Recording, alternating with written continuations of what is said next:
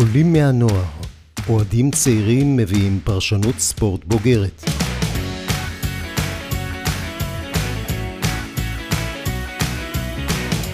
ניתוח מקצועי, נקודת מבט אובייקטיבית וסיפורים מרתקים מהשטח. עורך ומגיש אילון ברם. שלום לכולם וברוכים הבאים לפרק מספר 22 של הפודקאסט עולים מהנוער. גמר ליגת אלופות מתקרב ובא, ואין דרך טובה יותר להיערך אליו מאשר האזנה לפרק שלנו היום. איתנו שני אוהדים, שניהם מצאו זמן להקליט תוך כדי השירות בצבא, האחד של מנצ'סטר סיטי, סליחה, והשני של צ'לסי, אה, והם כאן כדי להכין אותנו כמו שצריך לגמר המרתק. אז בואו נציג אותם. אדם, אוהד סיטי, מעיינים, אתה באמצע מסלול כרגע. Uh, כן, כן, בהכשרה, בטירונות, מאוד מאוד נחמד. אחלה חייל שריון. Uh, וזהו, מספיק קצת לראות כדורגל פעם ב... מרוצה סך הכל? Uh, מהעונה של סיטי uh, בטירוף. מזכיר, מזכיר, מזכיר שאמרתי פה בהתחלה שאחרי החמש-שתיים שאנחנו ניקח גם אליפות וגם ליגת אלופות, אז בזה צדקתי, ומהחייל מאוד מאוד מאוד כיף להיות שריונר. זהו. מעולה. ברלו, אוהד צ'לסי, איך אצלך בין מחזורי הפיקוד? אצלי הכל טוב, אין תלונות. Uh, סך הכל, uh, הכל ממש טוב, תפקיד uh, משמעותי. נהנה, נהנה מצ'לסי מאוד. אגב, אם כבר מזכירים תזכורות, אני מזכיר לכם, לך, שבפודקאסט לפני תחילת העונה אני אמרתי לך, שהאליפות לא תהיה, אבל שהקבוצה הצעירה הזאת יכולה להתחבר לריצה משמעותית בליגת אלופות ואפילו לזכות בליגת אלופות. אני מאמין שאני היחיד בארץ שהימר על זה, אמן אמן שרק נדע לתת את הגרוש ללירה. אחד מכם בטוח יהיה צודק ואחד מכם בטוח יטעה לגבי הנבואה ליגת האלופות, אבל עונה באמת... לגבי שתיהן, לא... לדעתי אף אחד לא חשב שזה הגמר שיהיה. אם כבר התחלנו לדבר עליו, אז אנחנו נתחיל את הפרק. נתחיל קודם כל עם מנצ'סטר סיטי, אדם. השנה למנצ'סטר סיטי הייתה עונה מאוד מוזרה. מצד אחד, בחלקים גדולים של העונה, שני הכוכבים הכי גדולים שלה בשנים האחרונות, דבריינה והגוורו, היו פצועים. חוץ מזה, היא גם התחילה את העונה בצורה מאוד חלשה, ואחרי שמונה משחקים מצאה את עצמה במקום ה-13. מצד שני, היא הלכה וצברה תאוצה ככל שהעונה נמשכה. במרץ היא הגיעה לשיא המטורף של 21 ניצחונות רצופים בכל המסגרות, ו-28 משחקים ללא הפסד, תוך כדי מפגן עוצמה באמת מרשים, בדרך לאליפות שלישית בארבע השנים האחרונות. אז אדם, באיזה כושר סיטי מגיע לגמר? אז זאת שאלה טריקית, כי כאילו אנחנו מצד אחד רואים את המשחק נגד פריז, שהיה תצוגה טקטית וקבוצתית מטורפת. מצד שני, אחר כך יש ריצה מאוד שלילית בפרמייר ליג, גם עם ההפסדים האחרונים, לברייטון וצ'לסי, וגם כזה בקושי נצטרך להיות ניו קאסל, ובאמת כאילו מאוד מאוד מוזר להסביר מה קורה עכשיו. אני חושב שזה קורה מכמה סיבות. אחד, שבעצם הקבוצה, צריך להבין ש-13 שנה הקבוצה חיכתה לרגע הזה, מהרגע שהשייחים קנו את הקבוצה, אז זאת הייתה ההכנה. ומהרגע שהבינו בעצם שעולים לגמר, אז נהיה איזשהו שקט תעשייתי, והתחילו רוטציות הרבה יותר רחבות, וכל מיני גם ניסויים של פאפ, נראה לי כבר לעונה הבאה, ברגע שאחרי ההפסד של יונייטד הבינו שהעונה גמורה, ויש לכם באליפות, ואפשר קצת לעשות דברים אחרים. זאת אומרת שהרכב הראשון, הרכב שאמור להגיע למשחק עצמו, לא רץ, לא רץ ביחד, ובגלל זה ככה קשה להגיד איך תראה, אבל אני חושב שמה שהכי חשוב זה שהקבוצה קודם כל מבוססת על ההגנה, וההגנה של, של סיטי עם רובן דיאז וסטונס נראית במיטבה תמיד, וזה מה שחשוב. אני חושב שזה הבסיס, אני חושב שסיטי מגיעה מאוד מאוד מאוד מוכנה לגמר. אני חושב שבסוף זה מתבסס על כמה שחקנים. אם דיברנו קודם על שחקני מפתח, אז כביכול מספרית זה נראה שדה-בריינה כאילו ירד, ירד, ב, ירד בכושר, הוא פחות מפגיע, הוא מפקיע, הוא קצת פחות מבשל, אבל הוא, הוא, הוא מריץ את הקבוצה מדהים, מסירות מאוד מאוד מדויקות, בגלל השיטה של התשע מזויף, שנרחיב עליה בהמשך, אז פתאום המספרים שלו ירדו, אבל התפקוד שלו הוא הרבה יותר משמעותי, והנטל הרבה יותר מתחלק בין כל הקבוצה. זאת אומרת, גם אין איזשהו אחד שאתה תגיד עליו יקום ויפול למשחק הזה, אלא באמת זה ייפול על, אך ורק על תצוגה התקפית אה, והגנתית מוצלחת של כל הקבוצה. זאת אומרת שסיטי מגיעה מאוד מאוד מוכנה, טקטית וקבוצית למשחק, אה, ומה שחשוב זה בעצם, זה יהיה במשחק עצמו. זאת אומרת שכרגע קשה לי להגיד בדיוק איך הם ייראו, אה, אבל אני בטוח שהם ייראו הכי הכי טוב שיש. אוקיי. Okay. מעניין, כי דיברת על זה, יכול להיות שנרחיב על זה גם בהמשך, אבל באמת האליפות הזאת של סיטי היא לא אליפות של אף שחקן שהיה בולט באופן מיוחד, זה אליפות של שיטה ומאמן. אה, לדעתי גם, ואנחנו אה, נדבר על זה שוב בהמשך. בואו רגע ניתן גם... זה כן, אליפות שלדעתי חשוב לציין ולהגיד, שהיא אליפות אה, שאפשר להסתכל עליה בשני מובנים. מצד אחד אפשר להסתכל במובן הציני, ולהגיד שזה אלופה עם כמות הנקודות הכי נמוכה שהייתה מאז לסטר, בהנחה ומנצחים את, ה, את המשחק האחרון. אבל אני חושב שזה לא הראייה הנכונה, כי אני חושב שסיטי בעונה בינונית, שצריך לומר, בעונה בינונית של כלל הקבוצות הגדולות, ידעה להתעלות וידעה אה, לבוא ולמצוא את הכושר שלה ברגע הנכון, ואני חושב שהקבוצה שאנחנו רואים היא קבוצה שהיא סופר חזקה מנטלית. אה, היא קבוצה שבניגוד לקבוצות האחרות של סיטי, היא, החוזק שלה נובע קודם כל מההגנה שלה, אה, ומהרכש המצוין שהיה של רובן דיאס, ואני חושב שהיא לחלוטין, לחלוטין, לחלוטין הקבוצה הכי טובה באירופה במהלך החצי שנה האחרונה. אני, אני ארחיב על זה גם בהמשך, אבל אני חושב שמה ש, שהיה כבר, זאת אומרת, כבר מעונת הקורונה הקודמת ראו את זה, את זה שפפ הבין שמה שהולך להכריע את, ה, את המשחקים בעונת הקורונה זה, זאת, זאת ההגנה. אנחנו רואים עייפות מאוד מאוד גדולה של שחקני התקפה באופן כללי באירופה. הרבה הרבה שחקנים ירדו מספרית, אם זה בפרמייר ליג, אם זה סאלח ומאנה וורדי, שנראים פחות ופחות טוב ויותר ויותר עייפים, פרמינו, ירידה מטורפת בכושר. זאת אומרת שיש כאן כמה... ופפ הבין שאליפות אתה לוקח על ההגנה. אני חושב ההפך, שזאת, לא, לא רק שזאת אחת האליפויות היותר מרשימות שהיו לאחרונה, ולא בגלל שאני אוהד את הקבוצה, זאת אומרת, צריך לזכור ש... כשהיה דיבור על התפרקות של כל הקבוצה אחרי החמש שתיים מלסטר, וראינו עלייה מטורפת בכושר, זה התחיל קודם כל בהגנה. אמ, וגם בשיקום של כל מיני שחקנים שכבר היו נראים חצי מחוץ לסגל, אם זה ג'ון סטונס, שנתן באמת עונה, לפני שתי עונות, עונה מאוד מאוד רעה, אמ, או, או קייל ווקר, אה, זוכר איזה פרשן אמר עליו, אבל כשקנו אותו, אז אמר עליו שהנה סיטי שילמו 50 מיליון יורו על אה, מגן שלא יודע לתת קרוס. אמ, ופתאום אנחנו, כאילו, אנחנו, זאת אומרת, אנחנו רואים איזשהו שדרוג מטורף של, כל, של המון המון שחקנים, וזה בא, כמו שאמרת, גם ממש מנטלית, וגם אני חושב שנוצרה פה איזושהי טקטיקה שהיא קודם כל הגנתית, שזה מאוד מאוד שונה ממה שראינו עד עכשיו מפפ. זאת אומרת, קודם כל, כל הטקטיקה של פפ, גם בברסה, גם בביירן, הייתה מבוססת התקפה. ופתאום המשחק של סיטי הוא מאוד מאוד מבוסס הגנה. אמ, וזה משהו ממש מעניין לראות.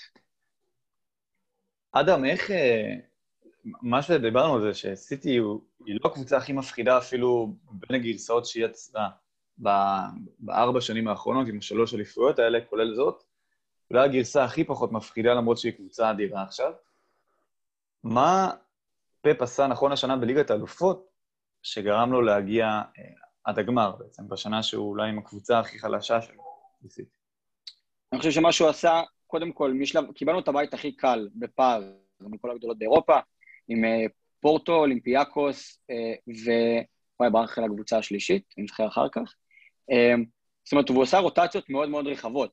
החלוץ שלנו בשלב הבתים ליגת אלופות היה בכלל פראן טורס, שהוא עד היום מלך השערים שלנו עם, עם מחרז, עם ארבעה שערים כל אחד. אז הוא גם עשה רוטציות מאוד מאוד רחבות בין כל השחקנים, גם בפרימייר וגם בליגת האלופות.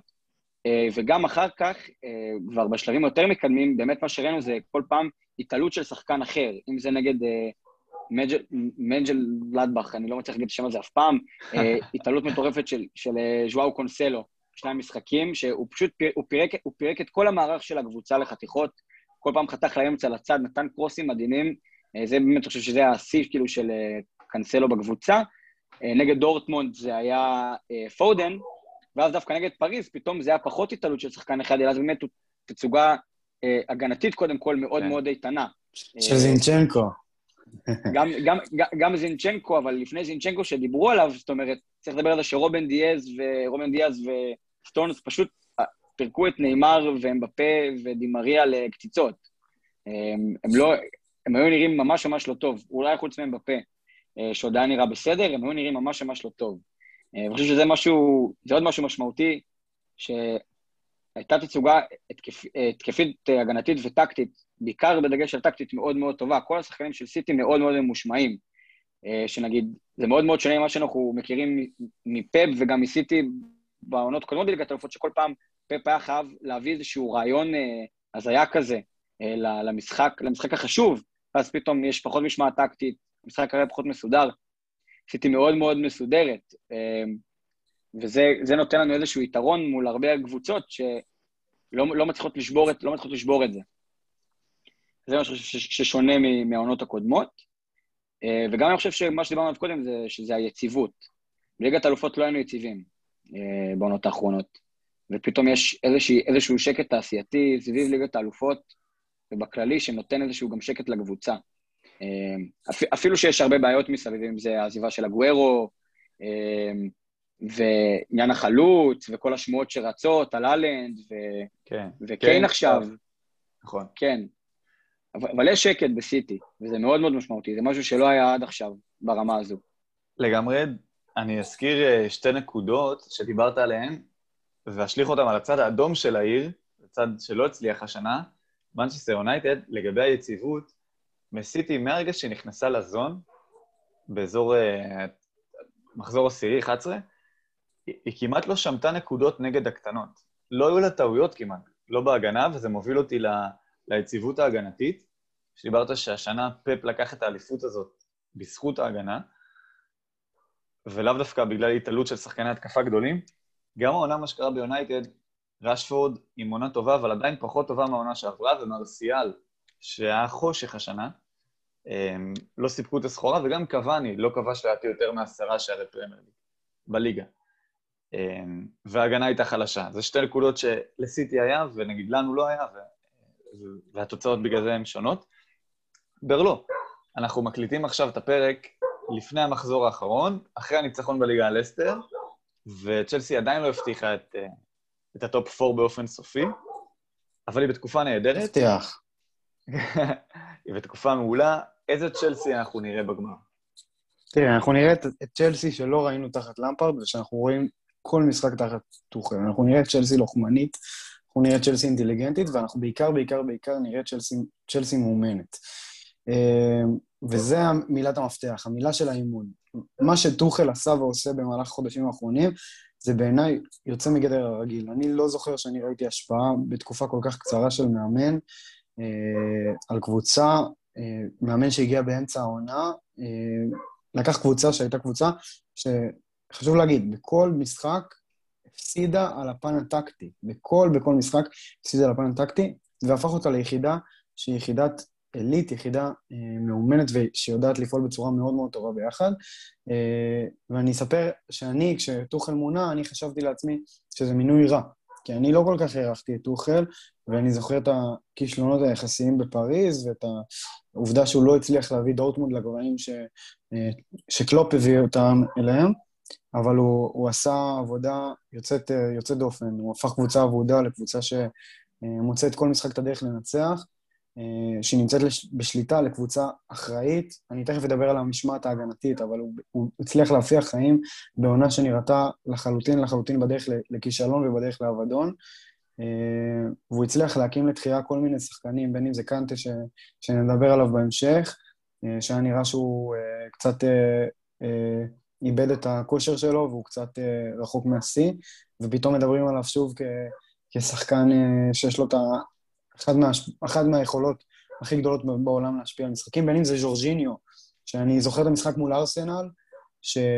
שאמרו שזה המשחק האחרון שלו בצ'לסי, ושאני פיללתי שזה יהיה המשחק האחרון שלו בצ'לסי אחרי שהוא החטיא שם את הפנדל, ופתאום הוא, הוא הופך להיות עמוד תווך וברומטר, עם כמה וכמה טעויות אמנם לאחרונה, אבל הוא, הוא מצוין, אם זה אברץ, אם זה פוליסיק, שהיו נראים חושך תחת למפארד, ופתאום הם אה, אה, הופכים לשחקני מפתח. רודיגר, שהיה עם רגל וחצי בחוץ ופתאום הופך לאחד הבלמים הכי טובים בעולם בתקופה האחרונה. קריסטנסן כנ"ל, שהיה מועמד לשחקן העונה, ב...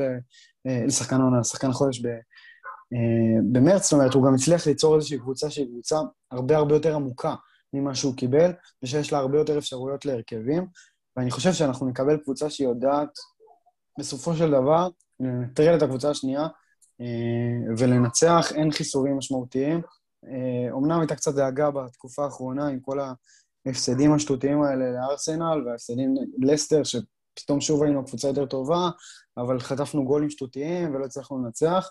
אבל אני חושב שהמשחק מול לסטר הוכיח שוב שכשהקבוצה הזאת צריכה להתעלות, ש, שצ'לסי של טוחל צריכה לבוא ולמצוא את הניצחון, היא יודעת לעשות את זה. בעיניי זו הייתה תצוגת תכלית. אה, לא פחות, אני חושב שצ'לסי לחלוטין הייתה טובה בכל אספקט אה, נגד לסטר, ואני חושב שהיא זוכה במקום בליגת אלופות בצדק, ואני חושב שבגמר יהיה לא פשוט לסיטי. ראינו את זה במשחקים הקודמים, אבל אה, אני חושב שצ'לסי של טוחל היא לא קבוצה ש, שרוצים לפגוש, אני חושב שאף קבוצה לא מגיעה אליה בביטחון מוחלט. טוחל ניצח פעמיים מאז שהוא הגיע בינואר, הוא ניצח פעמיים את סיטי, פעם אחת בליגה, פעם אחת בגביע. זה דבר שאני לא זוכר שמאמן עשה בחצי שנה מול פפ. מה הוא עשה נכון במשחקים האלה, ואיך דווקא צ'לסי הצליחה לעצור את סיטי? אז לפני שנדבר על ספציפית על סיטי, אנחנו צריכים לדבר שנייה על מה שטוחל עשה באופן כללי, ועל השינוי כן. הטקטי העצום שהוא עשה. תשמע, השינוי הכי גדול זה לא, אה, זה לא יפתיע אף אחד, אבל זה עניין של המעבר לשיטת שלושת הבלמים. וזו שיטה שבבסיס שלה היא עושה שני דברים. היא לוקחת את המשפט uh, שנשאל מחברינו מה, מה-NBA, שאומר, Defense generates offense. ההגנה היא מה שמניע את ההתקפה. והדבר המהותי ביותר שהיא עשתה זה שהיא עיצבה uh, את צ'לסי מאוד. צ'לסי, כשהיא מגיעה למשחק, היא, היא שולטת בו דרך ההגנה. טוחל הבין משהו מאוד ברור, הוא הבין שלצ'לסי אין אף בלם שהוא מספיק טוב ומספיק אחראי כדי לשחק בשיטת שני הבלמים, אבל הוא, הוא הבין שיש פה פוטנציאל גדול בשיטת שלושת הבלמים. אה, ושיטת שלושת הבלמים, אה, אה, מה שהיא עושה, היא מאפשרת מרווח הרבה יותר קטן בין הבלמים של צ'לסי, היא נותנת ביטחון לכל אחד ואחד מהם, והיא מאפשרת, היא מאפשרת לצ'לסי לצופף את מרכז המגרש שלה בצורה שהיא מאוד מאוד טובה, בין, בין היתר עם התוספת של שני הקשרים שהם קשרים שמחלצים כדור, בדרך כלל קנטה וז'ורג'יניו או קנטה וקובצ'יץ' שהיה פצוע, אה, ועם הסיוע של המגנים שמשתנים בהתאם ליריבה, כשזו יריבה שאפשר יותר להגן מולה, אה, שצריך יותר משמעת הגנתית, אספי יפתח בימין, כשזו יריבה שצריך יותר לתקוף מולה, זה בדרך כלל יהיה ג'יימס, אבל זה משהו אה, מצוין, והנתונים מראים את זה. תחת טוחל צ'לסי האחרונה בפרמייר ליג בכמות בעיטות נגד ה-XG הכי נמוך למולה, היא ראשונה בכמות הרשתות הנקיות, ראשונה בכמות הגולים הנמוכה שהיא ספגה. אין, אין לה טעויות שהובילו לשער, אה, שזה נתון שהפתיע, כי צ'לסי, ש, שראינו hmm. בשנים האחרונות מבחינה הגנתית, תמיד סב, סבלה מטעויות הגנתיות. בצ'לסי של טוחל ממושמעת מאוד והרבה יותר אה, אה, אה, מצופפת ומגנה על השער, אה, וזה מאפשר לה גם למנוע את, ה, את הבחינה של מנדי. וכשמנדי מקבל את המבחנים, אה, הוא יודע, הוא יודע לעמוד בהם. זאת אומרת, אני חושב שהוא שוער מצוין. אה, הוא פוגש בעיקר בעיטות מחוץ לרחבה, אה, אין בעיטות ברחבת החמש בכלל, שזו קבוצה ש... שספגה הכי הרבה פחות בעיטות אה, ברחבת החמש, וגם הבעיטות ברחבה, זה פחות מבעיטה למשחק. וואו. אני חושב ש... שזה נתון מדהים. מדהים. אבל למה אמרתי Defense Generates Offense? כי השיטה הזאת של שלושת הבלמים, היא גם נותנת סיוע לשלישייה התקפית. Uh, תמיד יהיה אחד הקשרים שיוצא קדימה, כי הוא יכול. זה, זה בדרך כלל יהיה קאנטה, כשהוא משחק עם ג'ורג'יניו, שראינו את הנתוני דריבלים שלו, זה בלט במיוחד במשחק מול ריאל מדריד, זה יכול להיות גם קובצ'יץ', ושני המגנים מצטרפים היטב להתקפה, שים לב. ג'יימס עם 1.5 מסירות מפתח למשחק זה מקום תשיעי בליגה. אלונסו עם 1.3 זה מקום 12. צ'ילואל אה, עם 1 זה מקום 20, אספי כשהוא משחק מגן עם 1.1 זה מקום 19, זאת אומרת, יש פה סיוע של, ה, של המגנים, צ'ילואל עם חמישה אסיסטים, בבעיטות, אלונסו ראשון כשהוא משחק, ג'יימס שביעי, צ'ילואל 14, זאת אומרת, צ'לסי יודעת לנצל את המגנים שלה כדי לסייע לשלישייה ההתקפית, והשיטה גם מאפשרת המון המון חילוצים במרכז המגרש. לפעמים גם צ'לסי מזמינה שליטה של הקבוצות האחרות, והיא מזמינה את, הסיוע ההתקפי של, של הקבוצה השנייה, שהיא כאילו תשלוט כמה דקות אה, בחצי של צ'לסי, ואז היא יודעת גם לצאת למתפרצת. והחוליה התקפית של דוחל היא תמיד חוליה התקפית מהירה, בגלל זה גם ג'ירו קצת ירד בדקות משחק. אה, זה בדרך כלל שחקנים זריזים, אה, איכותיים, דריבליסטים טובים. מאונט הוא כמובן הבנקר, אבל לצידו זה תמיד יהיה ורנר או פוליסיק או אברץ, לפעמים זה יהיה איך, והיא יודעת לצאת קדימה בצורה טובה. עכשיו, יש איזושהי מיסקונספציה שאומרת שצ'לסי היא לא טובה מבחינה התקפית, היא מנצחת רק נגד ההגנה. זה לא נכון. זאת אומרת, תחת טוחל, צ'לסי ראשונה בבעיטות למסגרת, היא ראשונה במצבים שהיא יצרה. הבעיה זה אחוז ניצול, אנחנו נדבר... ראשונה בליגה. החלוץ. ראשונה בליגה. ראשונה בליגה. היא רק שישית בכמות הגולים שהיא ספגה, זה בגלל שהיא 13 באחוז ניצול המצבים. אבל זה כבר קשור לעניין של החלוץ, ש... שאיתו אנחנו קצת מתקשים, אבל באופן כללי, צ'לסי יודעת לשחק ולהתאים את עצמה לקבוצה העניין הוא שלרוב הקבוצה שממול גם מתאימה את עצמה אליה. זאת אומרת, אני חושב שזו ההשפעה הכי מהותית שמעידה על מה, מה שטוחל עושה. כי כשמשחקים נגד צ'לסי, אז פתאום לסטר משחקת בשלושה בלמים, זה לא השיטה הרגילה שלה. וארסנל משחקת בשלושה בלמים, זה לא השיטה הרגילה שלה. וריאל פתאום מתאימה את עצמה לצ'לסי, ופעם אחר פעם הקבוצות משנות במיוחד את השיטה שלהם כדי להתמודד עם, ה, עם הקבוצה הזאת. אה, ועדיין צ'לסי מצליחה לנטרל אותה, ועדיין צ'לסי מצליחה לכפות את הדרך שהיא רוצה, בין אם זה לפעמים ההתמסרויות האיטיות האלה במרכז המגרש, ולפעמים היציאות למתפרצות, אה, ואני חושב ש, ש, שזה די, די מדהים. ומה שקורה טוב נגד סיטי, זה שצ'לסי מצליחה ליצור קצב משחק איטי מאוד, אה, והיא מקשה מאוד על סיטי לנצל את היתרון האיכות שלה ואת היתרון מהירות וטכניקה של החוליה ההתקפית שלה. היא מצופפת מאוד את מרכז המגרש ומצופפת מאוד גם את החלק האחורי. היא נותנת לסיטי המון פעמים לשלוט, אבל שליטה שהיא חסרת תועלת. זאת אומרת, אה, סיטי מתמסרת מול צ'לסי הרבה פעמים לרוחב, אף פעם לא לעומק, היא לא מצליחה, ומדי פעם אה, צ'לסי יוצאת למתפרצות, שהן מתפרצות קטלניות, היא מנצלת את היתרון האיכותי והמהיר שלה, והיא יודעת ככה אה, למצוא את, אה, את הקבוצה של פפ אה, עם המכנסיים למטה, ובעצם לבוא ולהפקיע. זה, זה, ראינו את זה בגול של, של ורנר וזייח, ראינו את זה במובן מסוים גם בגול של אלונסו שהכריע את המשחק בליגה. אני חושב ש, שלצ'לסי יש מצ'אפ טוב נגד, נגד פפ, ואני חושב ש... אני, יכול, אני מרשה לעצמי לנחש שאם פפ יכול לבחור קבוצה אחת שהוא לא רוצה להתמודד מולה בגמר ליגת האלופות, זו הייתה צ'לסי. גם בעיה להוסיף משהו שאותי באופן אישי הרשים במשחקים של צ'לסי נגד סיטי, זה שסיטי הרבה פעמים באה לקבוצות ופשוט מפרקת להם את ה... מפרקת אותם טקטית. בדרך כלל זה קורה בגלל השבירה של... של... ראינו את זה נגד נגד פריז עם זינצ'נקו, פתאום השבירות שלו לאמצע שברו את כל המערך ההגנתי של, של, של, של, פריז, וצ'לסי לא נשברת. זאת אומרת, לא משנה... עוד פעם, אני חושב שפפ פתח עם הרכבים בעייתיים מול צ'לסי, אני גם מרחיב על זה בהמשך, אבל uh, במשחקים שכן, ששיחקנו נגדם, אני חושב שמה שהיה מאוד יפה זה שצ'לסי תמיד נשארו ממושמעים, תמיד לא נשברו מה, מה, מהתרגילים האלה של פפ. Um, זהו, זה רק רציתי להוסיף. כן, אתה, אתה יכול להמשיך.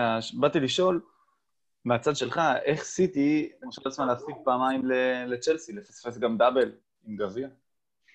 Um, אז אני אגיד, אני אגיד ככה, אחד אני חושב ש... אמ, שפפ עשה שתי טעויות מהותיות במשחקים נגד צ'לסי. אה, מרו דיבר על זה קודם, זאת אומרת, זה הלחץ הזה של החמישה, של, של חוליית החמש בהגנה, ואז עוד שני קשרים, קנטה שהוא הקשר ההגנתי הכי טוב בעולם, וקובצ'יץ' אה, או, או ז'ורג'ינו, שהם גם יחסית דפנסיביים באופי שלהם. אה, ופפ מנגד פתח עם רודרי ופרננדיניו או עם רודרי וקנסלו. וזה נותן לשלישת הקישור איזשהו אופי מאוד מאוד הגנתי.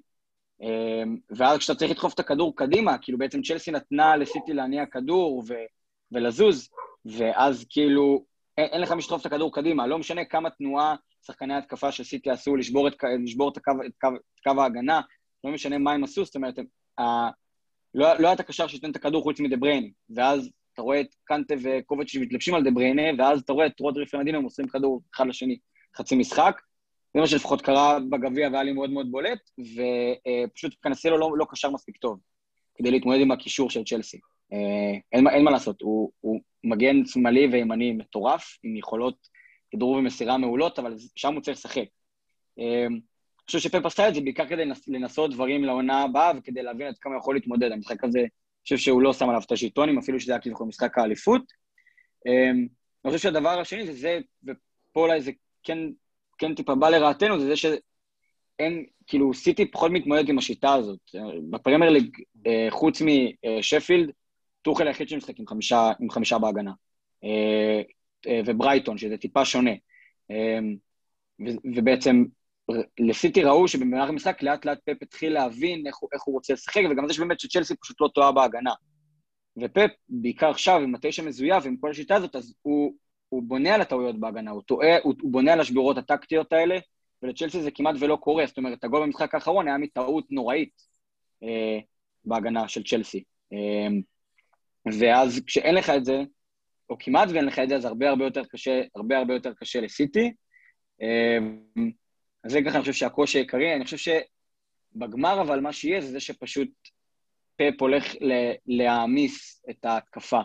אה, ככה שצ'לסי לא, שההגנה של צ'לסי פשוט לא תוכל לעמוד בעומס, אני חושב שהוא ישחק הרבה על, על תיאגו סילבה, שהוא בלם יחסית איטי, אה, ואני חושב שאנחנו נראה הרבה פחות כדורי גובה, שזה גם היה סיפור בשני המשחקים של סיטי נגד צ'לסי, שהיה המון המון כדורי גובה חסרי תכלית, אבל שאתה נגד רודיגר, תיאגו סילבה, והתשע המזויף שלך הוא סטרלינג או ז'זוס, הם לא שחקנים מספיק גבוהים כדי להתמודד מולם. אם היה שם את הארי קיין, אז זה היה כבר נראה אחרת. אבל, אה, אבל זה פשוט לא, זה, זה פיזית לא עובד. אני חושב שאנחנו נראה הרבה כדורים שדבריין הולך לשלוח ממרכז המגרש, מרכז המגרש, המגנים הולכים לשלוח הרבה כדורים מהצדדים, פשוט כדי להעמיס כמה שיותר, להפעיל לחץ כמה שיותר על ההגנה של צ'לסי ובעצם לגרום להם לטעות. אמ, אנחנו נראה גם, אני חושב שבמשחק, במשחק גביע, אני יותר אדבר עליו, אה, כי את המשחק, אה, המשחק השני נגד צ'לסי הייתי בצבא, אז ראיתי רק כזה תקציר מורחב. אמ, אבל במשחק בגביע, עשיתי הרבה פחות לחצים בדרך כלל. אין לי, אין לי, אין לי הסבר למה. אני חושב שבגמר אנחנו נראה לחץ מטורף אה, של סיטי מגבה חצי המגרש של צ'לסי, כדי שבעצם ההגנה לא תוכל לנשום. אמ, עוד עניין ש, שמקשה על סיטי זה הסיפור עם, ה, עם המגנים בצדדים. זה שבעצם יש לך מצ'אפ של, של אה, אם, אם המגן של סיטי עובר את המגן של צ'לסי, אז מחכה לו כבר בלם. ואז המשחק של שהרבה פעמים מתבסס על השבירה של זינצ'נקו או קנסלו, מה שראינו שבעצם שובר הגנות, הרי פעמים נגיד צ'לסי לא מצליח, כי, אין, כי כבר יש לך, עוד, יש לך עוד חומה בדרך, עוד שלב, אה, ואז זה, זה מאוד מאוד מסבך, וזו שאלה באמת איך פפ יפתור. אה, אני חושב, ש, אני חושב שמה שיקרה זה שאנחנו פשוט נראה את, ה, את סיטי משחקת הרבה יותר דרך האמצע. ורק אז שעוברת לצדדים, בעצם מנסה לצמצם את, את שלושת הבעלמים של צ'לסי ואת המגנים לאמצע, וככה לפתוח, לפתוח את הצדדים בחזרה. אמ, אבל, אה, אבל אני בעיקר חושב שהשינוי העיקרי יהיה ברגע שדבריינה ובונדוגן ישחקו ביחד. אה, וזה כבר יהיה הרבה יותר קשה לקנטה וקובצ'יץ' להתמודד. כי בעצם משחק מאחור... מאחורי משחק לא. עוד קשר דפנסיבי, ו... צ'לסי כן. עם שניים בלבד. תמיד. בדיוק, בדיוק. רודרי גם, לא, לא מדברים עליו מספיק העונה, אני חושב, הוא, הוא מאוד מאוד underrated, אבל רודרי, אה, אני חושב שהוא ב-level של קנטה, אה, לפחות. כאילו, הוא... וואו. יש לו, יש לו, פשוט לא מדברים עליו מספיק, אולי כי, אולי כי זה סיטי, או אולי כי אין לו את הסיפור של קנטה, אבל הוא עושה המון המון פעולות התקפיות טובות. אה, יש לו, יש לו משרות מפתח אה, כמות יחסית מרשימה לקשר אחורי, הוא בועט יחסית הרבה לשער, גם מאחור גם מקרוב. יש לו איזה ארבעה שערים העונה, שניים מקרנות ושניים ממשחק חופשי. אמ, ו- ו- אבל מה שבעיקר מטורף זה, זה, זה כמות הדיוק שלו במסירות. אמ, אני חושב שהממוצע עומד על 90, 90 ומשהו אחוז. אמ, ו- ולכן יהיה מאוד מאוד קשה, כי יש לך שלושה קשרים שהם המוסרים הכי מדויקים בעולם, ו- מול שני קשרים זה יהיה מאוד מאוד קשה, זה יהיה מעין כזה חתול ועכבר שאני חושב שאנחנו נראה במרכז המגרש. אמ, שעם פרננדיניו ורודרי זה פחות עובד, כי פשוט המסירות שלהם לא מוסרים קדימה. חושב שבעיקר סיטי צריכה כל הזמן לדחוף קדימה, לדחוף קדימה, לדחוף קדימה, פחות להתעסק ב... פחות להתעסק ב... עכשיו, אה, לנסות לשבור את המשחק של צ'לסי, כי זה לא, לא עבד, זה לא הוכיח את עצמו. מאידך, אני אני חייב לציין שתי נקודות. אה, מסכים עם מה שהוא העלה, עם מה שאדם העלה. אני רק אגיד שני דברים ש, שבלטו לי פה עכשיו. דבר ראשון, שים לב לשיח, זאת אומרת, זה מה שחשוב. כי השיח הוא איך מנצ'סטר סיטי צריכה להתאים ולשנות את השיטה שלה כדי להתמודד עם, עם המכונה של טוחל. ואני חושב שזה הדבר הכי גדול שטוחל הצליח לעשות ב, אה, במהלך החצי שנה האחרונה, והעובדה שהוא הצליח לגרום לקבוצות לחשוב ולשנות את הדרך שבה הן צריכות בדרך כלל כדי להתאים את עצמם אליו. אה, והדבר השני שאני חושב שחשוב, זה שזה ההבנה שנייה ש, ש, בצ'לסי, אה, אה, זה לא רק אה, קנטה וז'ורג'יני או קובצ'יץ', אני גם כמוך, כאילו אני, בניגוד אליך, או לא יודע מה, ש, מה שאתה מקווה, אני מקווה שזה יהיה קובצ'יץ' שיפתח, אני סקפטי לגבי זה, אבל אה, אה, אני חושב ש, שגם מייסון מאונט הוא קריטי, קריטי, קריטי, קריטי.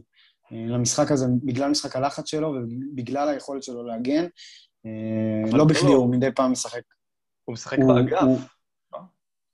אז השיטה של צ'לסי היא לא בדיוק המשחק באגף, גם אם אתה תראה תמיד, שחקני אגף כביכול לא בדיוק הולכים ונשארים באגף, הם בדרך כלל שוברים לאמצע, ומי שמשחק באגף זה המגנים, אבל הוא מאוד קריטי למשחק ההגנה של צ'לסי. זו גם, זו גם הסיבה שהוא משחק אה, שהוא banker כל כך גדול גם אצל למפארד, גם אצל טוחל וגם אצל סאוטגייט באנגליה. העניין, משחק הלחץ שלו והעובדה שהוא יודע לרדת ולתת את, ה, את התיקולים שלו, אה, את היכולות שלו אה, מבחינת ההגנה, זאת אומרת, כאילו, תכננתי לדבר על זה בהמשך, אבל אם אתה תיקח קשרים התקפיים באירופה, הוא אחוזון 95 בתיקולים, בתיקולים, אחוזון 82 בחילוצי כדור. זאת אומרת, זה, זה שחקן שיש לו משמעות הגנתית אדירה. עבור צ'לסי, ואני חושב שהוא יוכל אה, לתרום, אה, אבל אין ספק, הכלים ההתקפיים הכבדים הם בצד, ה, בצד הטחול ולא בצד הכחול, אה, ויהיה מעניין לראות שנייה את, ה, את ההשפעה. אני חושב שאנחנו נדבר בהמשך על האקס פקטורים, אז זה יהיה משמעותי, אבל אני חושב ש, שאדם נגע פה בנקודות חשובות, ש, שצ'לסי יצטרך לראות איך היא מתמודדת איתם. גם חשוב לה, להדגיש שהמשחקים שהיו, הם לא היו משחקים ששתי הקבוצות שיחקו עם ההרכבים הכי טובים שלהם. אה, אצלנו במשחק, במשחק הראשון בכלל סיטי הייתה עם הרכב אה, בינוני, צ'לסי גם פתחה עם לא, לא עם הרכב הראשון שלה, במשחק השני בכלל אה, לדעתי קנטה לא שיחק, אלא בילי, בילי גילמור, בן ה-19, וכנ"ל אצל, אצל סיטי, אז זה יהיה מעניין. זה יהיה המפגש הראשון, אני חושב, בין הקבוצות, שבהם שתי הקבוצות פותחות עם, ה, עם ההרכבים הכי טובים שלהם, וזה יהיה מעניין כבר, כן, בעיניי. אה, אני גם, חשוב לי להוסיף, קודם כל, אני באופן אישי מת על מייסון מאונט, אחד השחקנים האהובים עליי, אה, ובאמת מה שאתה מדבר על משחק הלחץ, אה, אבל פשוט, אני חושב שזה לא רק שסיטי מתאימה את עצמה לצ'לסי, אלא שסיטי מתאימה את עצמה לכל קבוצה שהיא שיחקה מולה. זאת אומרת, ראינו את זה נגיד נגד דורטמונד, שהיא קבוצה שמאוד מתבססת על מתפרצות, ובאמת על המהירות הזו של, על המהירות הזו של סנצ'ו והלנד, את ההגנה של סיטי לא מחכה לקו החצי, כמו שאנחנו בדרך כלל מכירים, אלא הרבה יותר אחורה. אמ, נגד פריז, אלא ראינו, ראינו שפפ ישר זיהה ש, שצד שמאל, שצד שמאל הרבה יותר חלש הגנתית מצד ימין, אה, ובגלל זה הוא, הוא העמיס, אה, הוא, הוא השאיר את קאי מאחור, ונתן לזינצ'נקו או, או לקנסלו פשוט לעלות קדימה. אה, וזה בעצם היה שובר שוויון. כאן אני חושב שהשובר שוויון באמת יהיה זה שאנחנו נעמיס את, נעמיס את מרכז השדה, כי זה, זה בעיניי לא הוויק ספוט, כי אי אפשר להגיד על קאנטה שהוא וויק, אבל, אה, אבל זה, זה, איפה שזה, זה איפה שזה ייפול, זה ובאמת לבנות על האיטיות. זאת אומרת, רודיגר וגם אה, קריסטנסן וגם, אה, וגם סילבה הם בלמים מאוד איטיים. זה גם משהו מאוד מאוד חשוב. הם בלמים מאוד איטיים בהשוואה להתקפה של סיטי שהיא סופר מהירה. סטרלינג, ז'זוס, מאחרז, פודן, שחקנים מאוד מאוד מאוד מהירים. הקושי שעשיתי בדבר הזה זה שזה בעצם שהיה, כמו שדיברנו, גם את צ'ילואל וגם את ריס ג'יימס, שהם שחקנים מאוד מאוד מאוד מהירים. אני חושב שברגע שאת זה נצליח לשבור, אז אני חושב שלא תהיה בעיה מול הבלמים, מבחינת מהירות. אני חושב שזה עוד איזשהו, איזשהו עוד אה, משהו חשוב אה, שאנחנו נראה. נדבר להרכבים בהמשך, אני חושב ש... אני לא חושב שג'יימס יפתח, לצערי הרב, אה, וזה אולי משהו שיכול לעזור לסיטי בהגנה, אני חושב שאספי יפתח. אספי זה שחקן הרבה יותר ממושמע והרבה יותר אה, מנוסה, אה, ו, וזה מה שיהיה, אבל אני חושב שבעיקר מה שחשוב להבין ש, שזה דו-קרב בין שני מאמנים. אני חושב שמנהיגותית, בגמר ליגת אלופות, אולי כדאי שאספי יפתח במקום, אה, לא, במקום ריס ג'יימס. מה, מה שקורה בדרך כלל בהרכבים זה שכשאנחנו משחקים אל מול קבוצות ש, שאנחנו יכולים, יכולים יותר יותר אה, לתקוף בהם, אז אספי פותח כבלם, וכשאנחנו משחקים אה, מול, מול קבוצות שיותר צריך להגן עליהם, אספי פותח כמגן, אין ספק, אספי צריך לפתוח, הוא, הוא הקפטן, הוא, אה, הוא אחד משני המנהיגים של צ'לסי, אה, והוא יפתח. אני פשוט הייתי רוצה לראות אותו פותח כבלם, לא, לא, לא כמגן. Mm-hmm. אני, אני, אני גם מסכים. הוא, הוא הרבה יותר איטי מריס ג'יימס, וזה זה, זה גם יכול להיות עוד בעיה. אם אנחנו נעמיס, אם אנחנו נעמיס את עצמו שלנו, אז יהיה לאספילגוט הרבה הרבה יותר קשה מאשר לריס ג'יימס. אדם, אם אני רגע מנסה לבנות את ההרכב של סיטי, אנחנו מדברים על השלישייה, רודרי, גונדוגן, דה בריינה, סטרלינג בשמאל. מאחרז יפתח בימין, או פודן, או מה הדיבורים, בטח עם החלוץ? אמ, אני חושב, אה, זו שאלה. אמ, החוליית הגנה היא כבר ודאית, אדרסון, דיאז, סטונס, קנסלו וווקר, אני לא חושב שיהיה הפתעות. אה, לגבי הקישור, אני חושב שתהיה שאלה, אני, אני חושב קצת שפפ אה, ננסה עוד פעם את מה שלא עבד עם פרננדיניו, אני ממש מקווה שלא, ושבאמת דבריינה וגונדוגן יפתחו יחד, ומאחוריהם רודרי. Uh, בהתקפה גם, זאת אומרת, uh, ניסיתי להעריך, אני, אני, אם הייתי שם אותי כ- כעוזר מאמן של פפ, הייתי אומר, תחכה עם פודן, שים אותו דקה 60. שכבר הגנה של צ'לסי תהיה עייפה, תכניס אותו, הוא יביא את המהירויות שלו, את הראיית משחק המטורפת שלו, את היכולת שלו להיכנס שם בין הרווחים, והוא הרבה יותר מהותי, ולכן אני הייתי פותח עם מאחרז. גם העניין עם מאחרז, שמאחרז הוא באמת שחקן של משחקים גדולים. אמ, ואתה יודע, אם, אם הוא ייתן 60 דקות רבות וסטרלינג לא, אז גם יכול להוציא את סטרלינג ולהכניס את, את פודן. זאת אומרת, אני הייתי שם את פודן כאיזשהו אס על הספסל, פותח עם סטרלינג ומאחרז, שהם גם הרבה יותר מנוסים במעמדים האלה. זאת אומרת, פודן זה פעם ראשונה שלו במעמד הזה, אמ, אה, ולכן אני הייתי מחכה אותו על הספסל. מבחינת חלוץ, אה, עוד פעם, אני, אני לא הייתי פותח, אני, כואב לי שאני אומר את זה, לא הייתי פותח עם אגוורו. הוא לא מצליח להתאים את עצמו לשיטה. אמ, כאילו, היה לו גול נגד פולאם בפנדל, ועוד גול אה, אה, במשחק פתוח, ברח לי הקבוצה, אה, אבל אה, עוד גול במשחק פתוח, אה, והוא החטיא את הפנדל נגד צ'לסי, לא מבין מה זה הפנדל כזה, זה גם כל כך לא אופייני לו, זה יכול להיות כאילו שער אליפות, וכזה לסגור את זה מאוד מאוד מרגש. אה, אני מאמין שפפ ייתן לו דקות, אני חושב שגם אם אנחנו נגיע למצב של הערכה ופנדלים, אז זה גוורו הבן אדם שיכול לשים שם את הרגל. אה, ולכן הייתי פותח עם ז'זוס עוד פעם בגלל המהירות, בגלל היכולת שלו להתיש את הבלמים של צ'לסי, בגלל, אה, בגלל זה שהוא גם, הוא, הוא מאוד מאוד השתפר במסירות של העונה, זה משהו שגם פחות מדברים עליו, אבל הוא, הוא, הוא מאוד מאוד השתפר העונה במסירות שלו ובראיית המשחק, שככה זה משהו מהותי. אפילו שהוא פחות יעיל מול השאר, והוא פחות מנוסה מהגוארו, אבל הוא יותר מתאים לשיטה. אז אני הייתי פותח עם ז'זוס, אה, וגם שם את הגוארו על הספסל וגם משתמש בו כעוד איזשהו אס. אה, זה הרכב, זה הרכב שאני הייתי רוצה לראות, אה, אבל, אבל האמת שאין לי מושג, גם כי פפ פשוט מתאים לו להפתיע, וממה שקראתי, גם באתרים בריטים, לא ממש מצליחים. חוץ מחוליית ההגנה ודה בריינה, אף אחד לא יודע להגיד מי יפתח. Hmm. אה, וגם שכחנו את ברננדו סילבה, שהוא גם, שהוא גם מצוין ויכול להיכנס גם כקשר וגם כשחקן כנף, והוא גם שחקן מאוד מאוד מנוסה ומאוד מוכיח את עצמו עונה, ו, אה, ונראה מעולה. אז, אה, אז זה, גם, זה גם שאלה. מי יפתח, מי יפתח בשאר העמדות? ממש קשה להגיד. אז קשה לחזור את ההרכב, אני אגיד בוודאות שזה יהיה אדרסון, דיאז, סטונס, ווקר, קנסלו, רודרי, דבריינה אמ, וסטרלינג. אני חושב שגם סטרלינג יפתח בוודאות. הסבר לו, מעניין אותי מה השיקול של אה, טוחל באגף שמאל, מתי הוא פותח עם אלונסו ומתי עם צ'ילואל, ואם יש העדפה לאחד מהם במקרים מסוימים?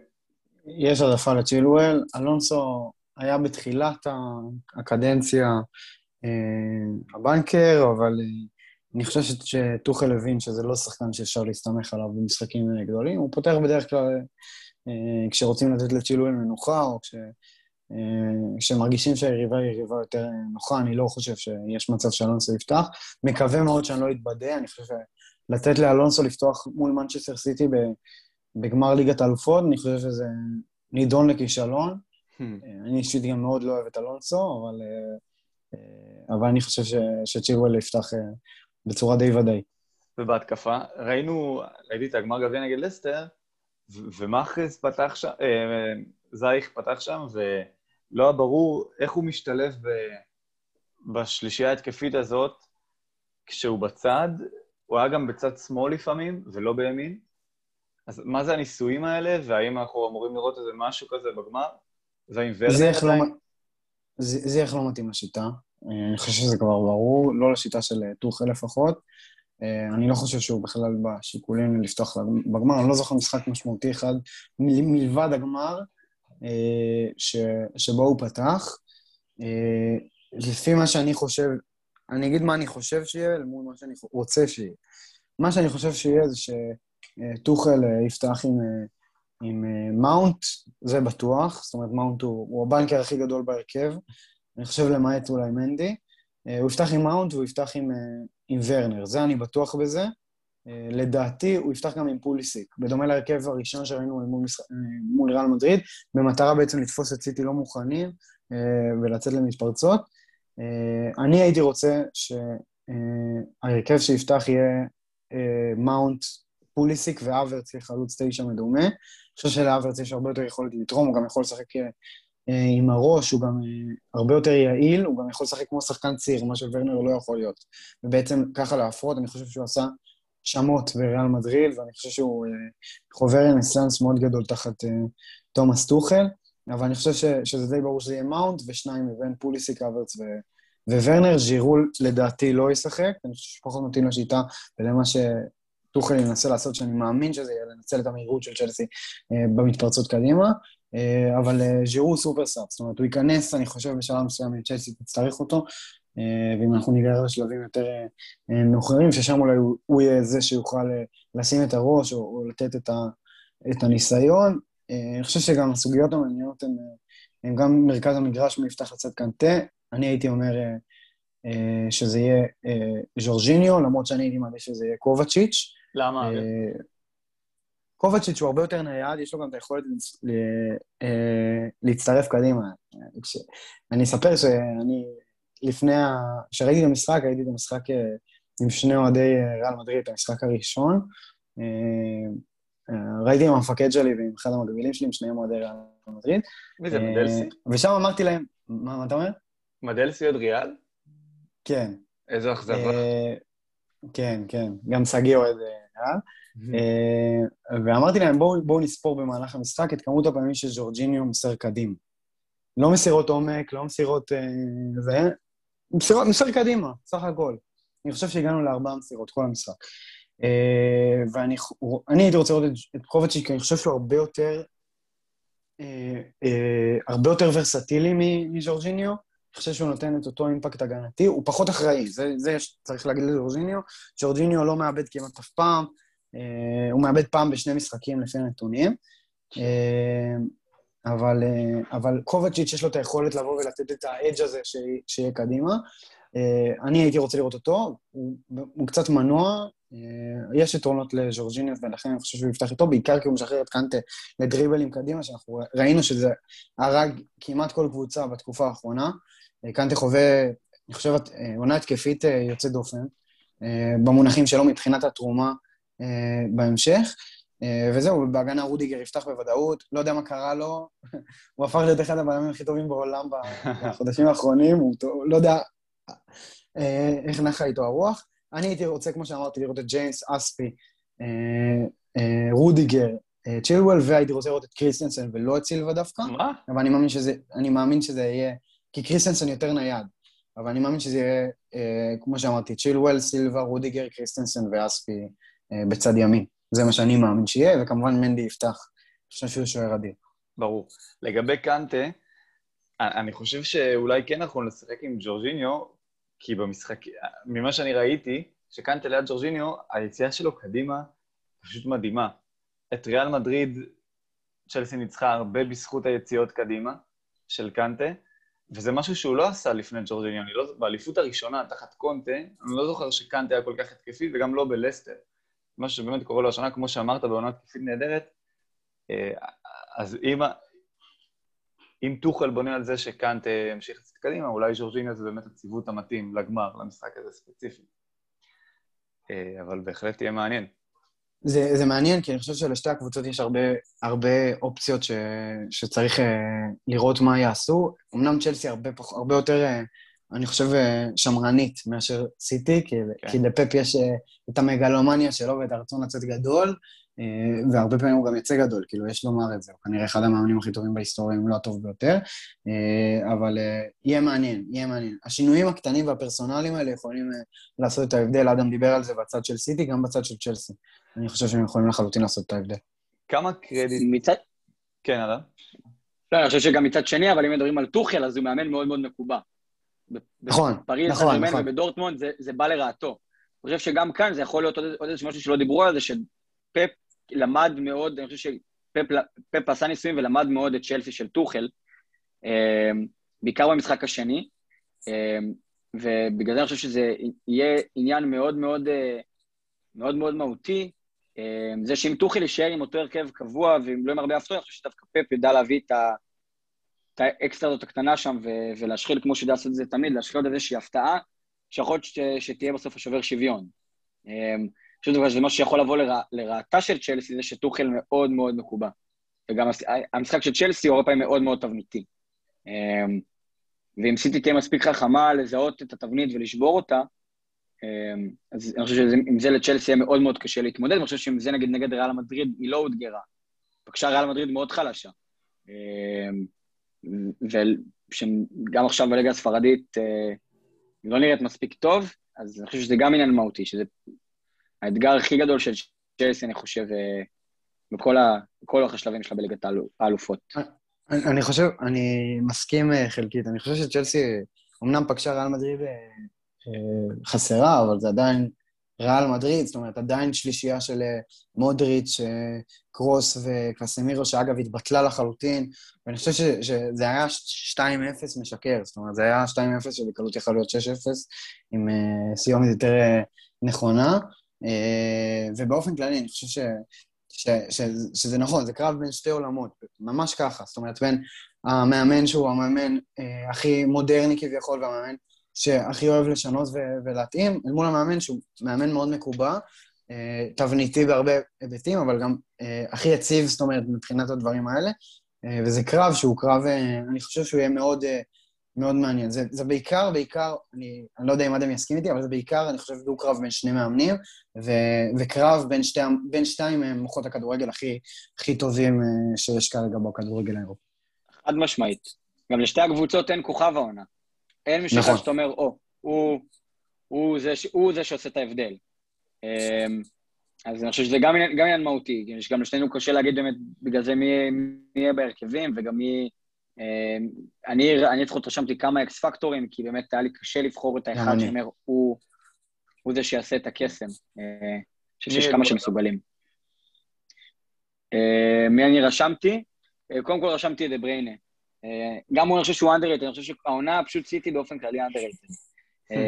אבל הוא, הוא פשוט, הוא, הוא פשוט, זה לא, זה יותר מברומטר, זה מטורף. כל מה שהוא עושה, הוא פשוט הרחיב, הוא, הוא הרחיב את היכולות שלו אה, מזה שהוא הבין שהוא לא תמיד זה שחייב להיות עם הכדור קדימה, להיות, לדחוף את הכדור קדימה ולתת את הבעיטה מרחוק, או זה שלוקח את החופשית עכשיו, אלא זה שהרבה יותר מסדר את המשחק, מארגן אותו, פותח מרווחים לשחקנים, אה, זה שעושה את הבישול לבישול הרבה פעמים, אה, ולאו דווקא זה שמבשל וכובש, שזה עניין מאוד מאוד מהותי אצלו העונה, וזה ממש שדרוג שהוא עבר אצל פפ, כי דה בריינה היה תמיד שחקן של מספרים. זה מה שהביא אותו לרמה הזו, אבל עכשיו הוא, הוא פחות מספרים ויותר עשייה אפורה, אני אקרא לזה. אני חושב שהוא ה X factor הראשון, זאת אומרת, אם, אם צ'לסי לא יצליחו לעצור את דה בריינה, אני חושב שהמשחק בידיים של סיטי. ה X factor השני שדיברתי עליו זה פודן.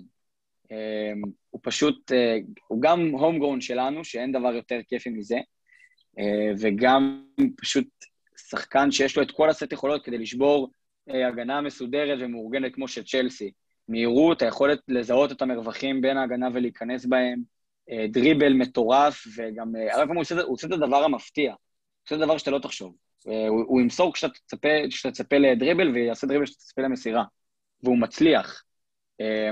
ועוד דבר, קראתי ניתוח שאורי קופר עשה עליו, שבאמת שהיה ממש מעניין, זה של פודן מתאמן אצל מאמן אישי אצל, עם הצעד הראשון שלו.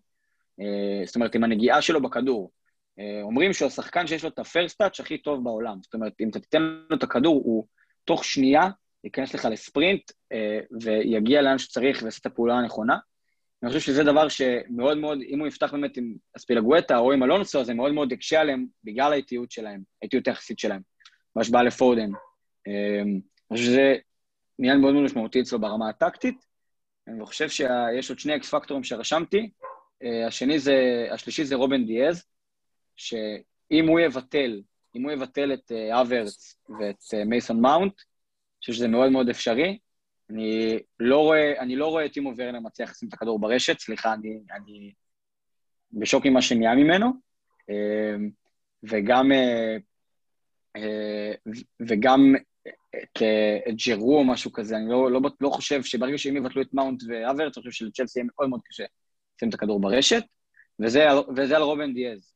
אם הוא יעשה את מה שעושה לנאמר, אז אני לא רואה, אני לא רואה, אני לא רואה אותם מצליחים בכלל להתקרב לשער. והאקספקטור האחרון הוא הגוורו, שלפני, כשהוא הגיע לקבוצה, אז הוא הבטיח שהוא לא יעזוב עד שהוא לא יזכה בליגת האלופות. והנה הוא עוזב, וזה מאוד יכול לזכות בליגת האלופות. אמ, אני לא מאמין שהוא יפתח איתו, אבל אני חושב שברגע האמת, אם יהיה פנדל, אני חושב שזה עדיין צריך להיות הגוורו. אה, או אם יהיה איזה בעיטה מכריעה, אז צריך להיות הגוורו שיהיה שם לכדור. אה, אז אני מאוד מאוד מקווה שבדקות המכריעות אנחנו נראה אותו נכנס. אה, וגם אני חושב ש... שגם זה מאוד מאוד ישנה את איך שצ'לסי מגנה, זאת אומרת, כי פתאום יש איזשהו חלוץ שמושך אליו, שהוא מאוד מאוד דומיננטי, שהוא גם מאוד מאוד זריז, ו... זו תנועה מאוד מאוד טובה בלי הכדור, ואני חושב שזה יכול לבלבל את ההגנה של צ'לסי. אני חושב שזה משהו שהם יהיו פחות ערוכים אליו. אני חושב שטוחי יצפה לתשע איזה אף קלאסי, שזה ז'זוס, אמ, ואני חושב שזה מאוד מאוד יקשה פתאום בשנייה שהוא ייכנס. זה ככה הארבעה שלי. מעניין, כי גם אוגוארו וגם פודן אמורים, זאת אומרת, או כדאי שיעלו מהספסל. מבחינת דמויות, ברלו, הזכרת מקודם, ש... אספי הוא אחד משני המנהיגים של הקבוצה. מי השני? אני לא מצליח לנחש, חשבתי על זה עכשיו. אז אני אגיד שאני טעיתי עם המנהיגים, כי אני שכחתי מאחד שקוראים לו אדוארד מנדי, שאני חושב שהוא הוא, הוא שוער שההשפעה שלו היא לא רק בפן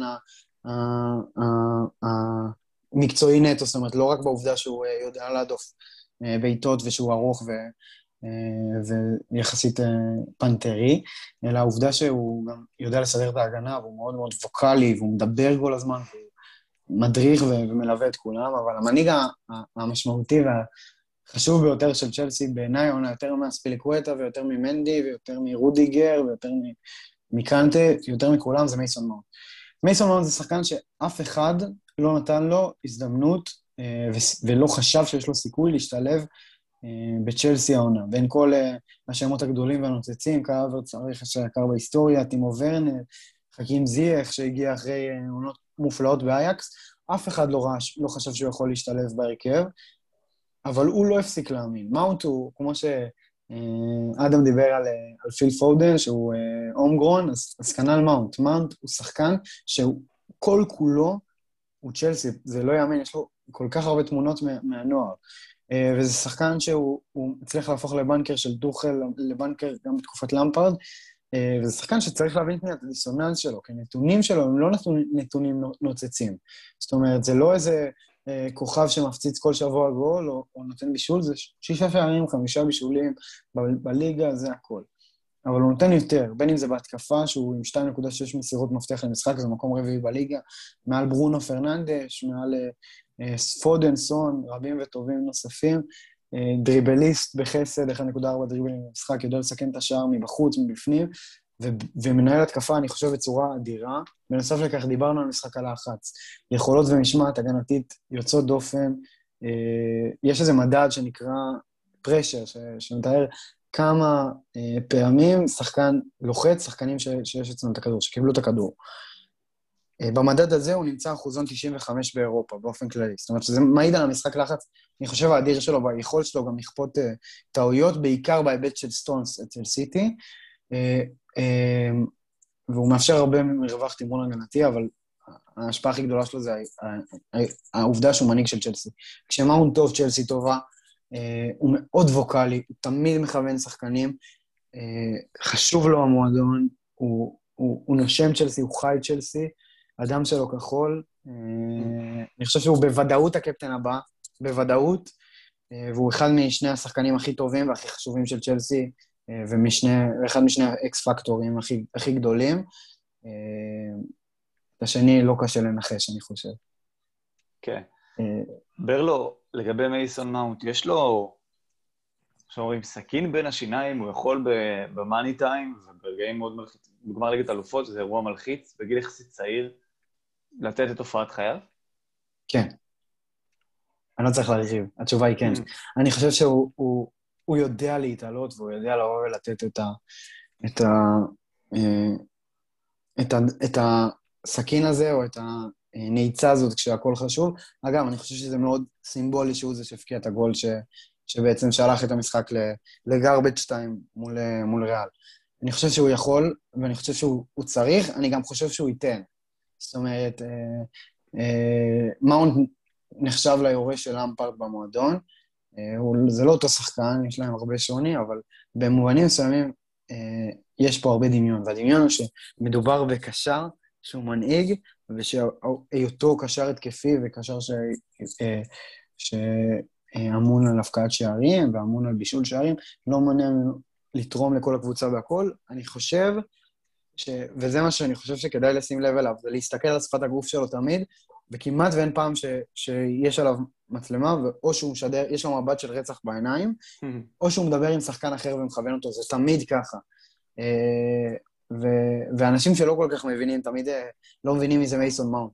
אבל אני חושב שמספיק לראות משחק אחד של צ'לסי כדי להבין ממה הילד הזה קורץ, ובעיניי, אני חושב שהוא, יש לו את כל הכלים לעשות את הטרנספורמציה הזאת ממי שנכשל עם דרבי לפני שנתיים לעלות ליגה, למי שמוביל עכשיו אה, את צ'לסי לשחייה בליגת האלופות. מדהים. נקווה בשבילו שהוא uh, יתעלה על עצמו וייתן גמר טוב. מישהו רוצה להוסיף עוד משהו? רוצה לדבר אה, שנייה. קח, אדם שלך. לא, לא, דבר, דבר. לא, קרדיט לאלופים, מה שנקרא. אני, אני ככה רוצה להוסיף אולי עוד שני, שני דברים ככה ששכחתי. Uh, הראשון זה לגבי uh, רובן דיאז, שעכשיו uh, גם נבחר לשחקן השנה על ידי העיתונאים באנגליה. Uh, ולא דיבר, כאילו לא דיברתי, שכחתי אולי להגיד את זה, אבל זה על האפקט ונדייק שהוא עשה בקבוצה. Uh, על זה שהוא לקח את השחקנים הכי רעים בהגנה של סיטי, אם זה סטונס, אם זה זינצ'נקו, שאני חושב שכאילו ש... הוא בנבחרת אה, אוקראינה הוא משחק בכלל קשר התקפי, כאילו, זה קשר, קשר קדמי, מספר 10, כאילו, הוא, לא, הוא בכלל לא, לא בזונים האלה של ההגנה. אמ, והוא, וזה כל פעם משהו כזה שפפ ניסה לעשות, והוא כל פעם היה בסדר, אבל אף פעם לא וואו, וגם מנדי, שהוא תמיד עושה שטויות, ו... וכאילו אופי מאוד מאוד בעייתי, אז פתאום, ממש, כאילו מה שדיברת קודם על מנדי, שהוא מאוד מאוד ווקאלי, שהוא מאוד מאוד כזה מדבר, כל הזמן רואה את רובן דיאז עובד על הדברים האלה, כל פעם מעיר, כל פעם, אתה רואה גם אותו ואת סטונס, שהם נהיו כזה besties כאלה, כל הזמן מחלקים כיפים אחד לשני, וגם כזה, אם נגיד סטונס יבקיע, יבקיע, אז גם כנראה שגם דיאז יבקיע באותו משחק, זה מטורף. זה הזוי. והם כאילו, והם באמת, הבלמים הם גם כלים התקפיים מאוד מאוד, מאוד, מאוד משמעותיים. אה, נגד קריסטל פלאס, אה, צריך אותם 3-1, שני שערים, אה, שני שערים של סטונס. אז זה סתם דוגמה, כי משחק שניצחנו מול, מול קבוצה שמתבנקרת מול ומאוד מאוד קשה לנו. אני חושב שגם נגד, נגד uh, צ'לסי זה יכול להיות עוד איזשהו עניין כזה שדיאז וסטונס מאוד מאוד טובים במצבים הנייחים, מאוד מאוד טובים, ודבריינה הוא אשף המצבים הנייחים, uh, מבחינת הרמות ודברים כאלה. Uh, והדבר השני שאני רוצה להוסיף זה שזה uh, הפרידה, הפרידה של הגוורו וסיטי. Uh, שזה סופר סימבולי שזה קורה בגמר ליגת אלופות, כמו שסיפרתי קודם על הרעיון שלו. וגם באופן כללי אני חושב שזה יוסיף עוד איזשהו אה, אלמנט כזה רגשי אצל סיטי, שכל הקבוצה תילחם בשביל אה, הגוורו. אה, כל הקבוצה תילחם בשביל שהוא ייקח ליגת אלופות לפני שהוא עוזב. ואני חושב שגם בתקופה האחרונה כזה מאוד מאוד רואים את פפ, אפילו שהגוורו פישל עם הפנדל, ואפילו שהוא לא נראה טוב, פפ פתאום מאוד מאוד מרים לו כזה ומחזק אותו. שזה קורה משתי סיבות. אחד, כדי שלא יקרה לו מה שקרה עם זלאטן, שאחרי שזלאטן עזב את ברסה, זה מלא לכלוכים על פפ. אה, כי הוא והגוורו לא כל כך הסתדרו טוב, וגם כדי באמת לייצר איזשהו, אה, אני חושב, אווירה כזו שכל הקבוצה צריכה בשביל הגוורו. אני חושב שזה משהו שאין לצ'לסי. אה, משחקים משחקים בשביל לזכות בתואר, שזה סופר משמעותי, שזה משהו מנטלי. אני חושב שהשנה, גם את זה קצת בהתחלה, אבל סיטי בעיקר הייתה מאוד מאוד חזקה מנטלית. אה, סיטי מתייחסת לפיגור, אז היא פעם לא הייתה מנצחת משחקים בעונת הקודמות. עונה היא כמה וכמה פעמים נכנסה לפיגור ואחר כך ניצחה. דוגמה הכי בולטת זה נגד דורט, דורטמונד, שכאילו אף אחד לא ציפה בכלל שסיטי ייכנסו לפיגור נגדם, ואחר כך הפכנו את המשחק הזה למשחק שהוא אך ורק שלנו. גם נגד פריז, אותו דבר אפילו ברמה הרבה הרבה יותר גבוהה של מנטליות. אה, שמענו גם הרבה הרבה יותר קשה, בחצי שעה הראשונה באמת הם, היינו בשוק במשחק הראשון. אני חושב שהפן המנטלי פפ עושה עבודה מטורפת, שהוא לא עשה, הוא לא עשה עד עכשיו. אה, זה גם עניין מהותי. נקודה מעניינת על אגוורו, אם זה יהיה ה last dance שלו, והוא באמת גם ידפוק איזה גול ניצחון. הלוואי, הלוואי, הלוואי. הלוואי, וגם אם זה יהיה בדקה, בדקה ה-93 עוד פעם, זה יהיה עוד יותר מטורף. כן, אז זה הגוורו 2. אמן, אמן, אמן, אמן. ברלו, רצית להוסיף? שלוש נקודות קצרות. הנקודה הראשונה היא העובדה, היא 30 הדקות הראשונות שאנחנו נראה במשחק הזה. לצ'לסי יש נטייה לפתוח משחקים גדולים בבליצים, זאת אומרת, ביציאות קדימה שהן יציאות קדימה אה, אה, מהירות, ואם היא תצליח להשיג את היתרון או להביך את ההגנה של סיטי בהתחלה, זה יכול להיות מאוד משמעותי מבחינת ההתגוננות. לצ'לסי הרבה יותר קל לנצח משחקים כשהיא מובילה מוקדם, אה, וכשהיא צריכה לשמור על יתרון ולא להפוך יתרון. הנה, אדם דיבר על אה, על העניין שסיטי יודעת להפוך יתרונות, צ'לסי כמעט ולא נכנסת אה, לפיגור, לפיגורים, היא לא נכנסת כמעט למצבים שבהם היא, מפגרת, ואני לא זוכר איזשהו קאמבק יותר מדי גדול, למעט מול סיטי אה, בליגה, אה, ואני חושב שזה משהו שטוחל אולי ישים עליו דגש. אה, הנקודה השנייה, החשובה בעיניי, היא אה, הסוגיה של אה, רודיגר, אה, שאני חושב. שהוא הולך ו... ו... ומשחק עם איזשהו קוף על הגב, ואני חושב שיש לו הרבה יכולת להשפיע על איך שלישיית הבלמים הזאת תתפקד. דיברנו הרבה על, ה... על השטף ההתקפי אה, של, אה, ש... שסיטי תהיה, ואני חושב שרודיגר הוא, הוא החוליה החזקה יחסית, הן מבחינת המהירות והן מבחינת הכוח והחוזק, ואם הוא ידע לבוא ולקחת לצידו את סילבה ואת השני שיהיה שם, אם זה יהיה אספיר או קריסטנסן, אה, ולנהוג באחריות, בעיניי זה, זה גדול. אמרתי שלוש, אני אעשה ארבע. הנקודה השלישית זה, זה טימו ורנר, אה, שטימו ורנר הוא סיפור אדיר, הוא, יש לו את היתרונות שלו, אבל הוא, כולנו מודעים לחסרונות שהוא, שהוא עושה ולאוף סיידים הרבים וההחמצות הגדולות, וזה יכול להיות אחלה של סיפור סינדררה, בעיניי דווקא טימו ורנר במשחק האחרון של העונה ינץ איזשהו גול ש, שייתן לצ'לסי את ליגת אלופות, וכולם ישכחו את, אה, את העונה המזעזעת שהייתה לו. אה, למרות שיש לו יתרונות ויש דברים טובים שהוא עשה העונה וצריך לדבר עליהם, אם זה אסיסטים ואם זה הדריבלים, אה, עדיין הוא לא עומד בציפיות וזה חבל. והדבר האחרון זה, זה לסיים עם, אה, עם מי שהכל מתחיל בו, זה העניין של קנטה, שאני רק רוצה להגיד שאני חושב שמה שהוא עושה בחודשים האחרונים זה שקול לעונה שבה הוא נבחר לשחקן העונה באנגליה. אני חושב שהוא ביכולתו להתמודד לבד עם, עם מרכזי אה, אה, מגרש של קבוצות אחרות, וגם עם מרכז המגרש של, של סיטי, ואני חושב שבמובנים מסוימים הוא השחקן הכי חשוב שיהיה על קר הדשא. כי היכולת שלו לעזור להגנה, לנטרל את, ה, את המנוע של, של סיטי, אה, היא עצומה, אה, ואני חושב ש, שזה השחקן ש, שאני גם ממליץ ליטו של עיניים, הוא לא הכי נוצץ, הוא לא משחק, אה, אה, הוא לא מרהיב, אין לו מסירות מדהימות, הוא בועט נוראי, אבל אני חושב שהיכולות ההגנתיות שלו הן לא פחות מעניינות מכל שחקן התקפי אחר, ו... ואם אני יכול להגיד משהו לשומעים שלנו, זה פשוט להסתכל עליו ולהתענג במשחק, בהנחה והוא יהיה משחק טוב ובהנחה והוא יהיה כשיר, כי כרגע יש איזה שהם סיפורים עם זה. אמ, אני גם יכול להרחיב לגבי ורנר, שהיתרון, אני חושב, של ורנר, שאני חושב שגם בגלל זה טוחל ממשיך לפתוח איתו, זה המהירות, המהירות של ורנר. נכון. שהיא היא, היא, היא מאוד, היא מאוד מאוד מהותית. אני חושב שנגד ההגנה של סיטי זה לאו דווקא יתרון, כי יש לנו באמת אה, מגנים מאוד מאוד מהירים, אבל אני חושב שזה יכול, כן יכול להיות איום משמעותי, אני חושב שזה ה, זה האקס פקטור של ורנר, זה למה הוא עדיין משחק. כי בתכלס הוא נוראי מול השאר העונה, הוא גם הוא, הוא סיפר בריאיון שמאוד מאוד קשה לו מנטלית בפרמייר ליג עם הפיזיות, וזה לא משהו רגיל מהבונדסליגה.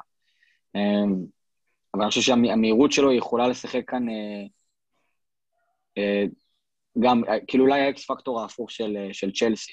אם זה כדור חוזה או אסיסט של, של ורנר, אה, זה גם, כי הוא באמת, הוא באמת שובר הגנות.